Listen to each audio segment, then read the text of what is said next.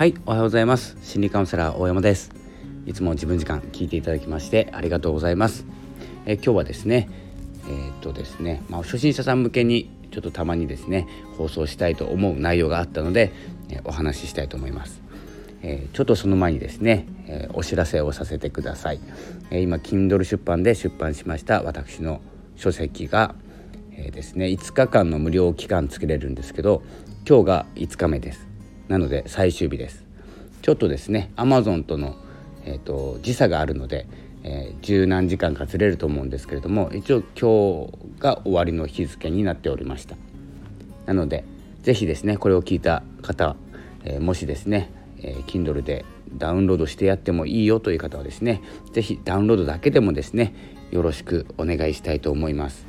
で、えー、とちょっと欲を言えばですねあの星を2とか3つけてちょっとレビューを書いていただけると嬉しいです、えー、それではですね、えー、今日のお話なんですが、えーと、初心者さん向け、まあ、初心者さんじゃなくても配信者さんに向けてもですね、えー、まあ、上級者まで使える内容かなと思うんですけどお話をする人だったら聞いていただければと思います。えっ、とですねこの何かをお伝えしたいっていう気持ちがあってラジオを配信していてですねで自分の専門とかあると思うんですよ。で専門のことを話すことが多くて専門とか好きなこととか得意なこととかお話しすると思うんですけどそれがですね結構あのみんな知っているっていう感覚で喋ってしまうと,、えーと、知らない言葉自然に話してしまったりします。で、えー、結構ラジオを聞く時ってこの、えー、内容知りたいなとか聞きたいなってあの僕もよく聞きに行くんですけどそこでですね、まあ、知らないから聞きに行くんですけどそこで、えーと、知らない言葉を並べられたりされると、えー、何言ってんだか分かんなくなっちゃいます。たまに僕も言い始める時があります。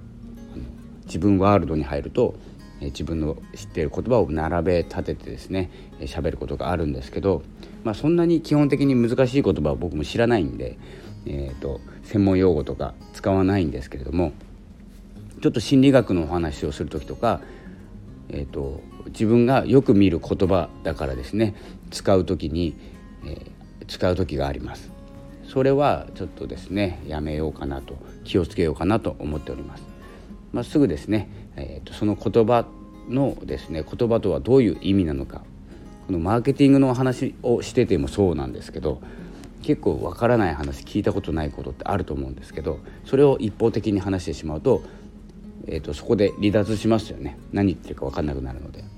なのですかさずですねあの配信していて自分が専門のものがあって、えー、普通の人っていうか一般の人は分からないような内容でしたらすぐ補足を入れるっていうことが大事かなと思います。えーとですねまあ、例えばっていうことでもあの思いつかないんですけど自然に話しているので、えー、なのでちょっとですね自分の放送を聞いてえー、聞いてもらってですね誰かに聞いてもらって気づくことがあればですねいいかなと思います。自分で聞いても結構気づかないです。話してる方は知って皆さんが知っていると思って話しているので。なので結構ですね音声配信これからまあ、続けていくとかですねこれから伸ばしたいという方、えー、視聴回数に結構差が出てくると思いますので、えーと知らない言葉だったり専門用語っていうのをえー、なるべくというかですね、まあ、使わないようにしていった方がいいと思います。柔らかく砕いた言葉でですね誰でも分かるような言葉でお話しした方が聞きやすいと思います、えー、そんな感じでですね音声配信、えー、お話ししているだけなんですけれども結構気をつけることってあるなと思いまして、えー、配信いたしました、えそれでは今日もありがとうございました、えですね Kindle 出版している書籍伝えたいというですね内容で書きましたので内容がですね面白いとか面白くないとか薄っぺらいとかですねそういう、えー、フィードバックはいりません、えー、今はですね順位を目指して無料順位ですね出ますんで、え、昨日8位まで行きました。自己啓発。ただですねいいですかねまだ話して。あ大丈夫ですね。えっ、と1位がですね本田健さん。作家の本田健さんですね。知ってますかね、有名な方です。で2位が、えーと、鴨頭さんですね。東京鴨頭ランドの鴨鴨さんですね。で結構ですね3位とか4位のところにも本田健さんがいらっしゃってあとはグレッチェン・ルービンさんとかあのまたこういうね名前を出してこれさっき言ったばっかりですよね。わからないことを言ったらダメだって言ってるんですけどよくこういうことやります。グレッチェン・ルビンさんはあれですね。えっ、ー、と何書いてる人だったかな。エッセンシャル思考書いてる人ですね。確か。それの漫画版だったかな書いてるのが。